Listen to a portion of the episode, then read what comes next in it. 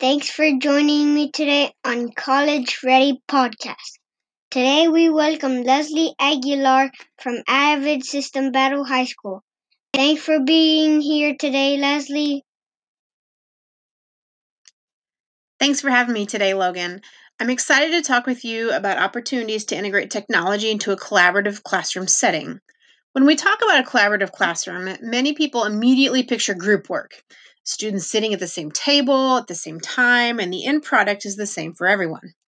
Collaboration, however, is more focused on the engagement, learning, communication, and critical thinking.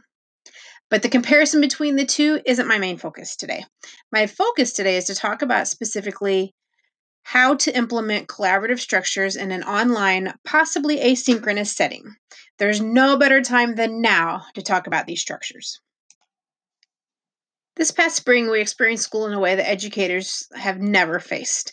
As COVID 19 proved to be unpredictable, teachers across the nation had to be creative and have a lot of grace in what they were asked to do and what they were asking of their students.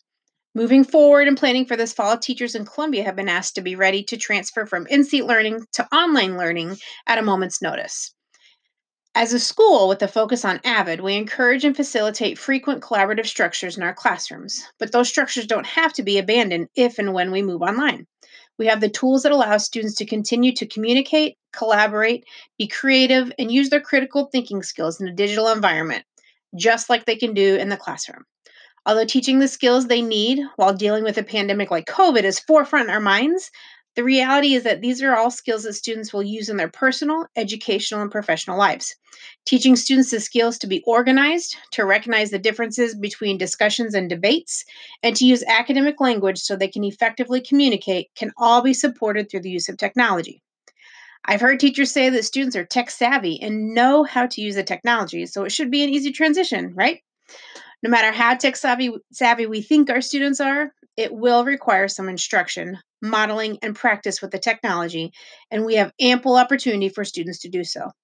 But if we prioritize collaboration in our classrooms and then use the technology like Schoology, Flipgrid, and Padlet to enhance the skill, students will be able to make the transition a lot more easily. I encourage you to visit my digital library with resources to help incorporate the skills needed for peer collaboration in an online setting.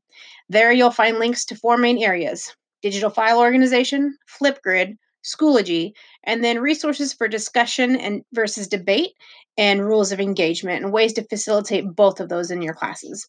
Thanks for tuning in.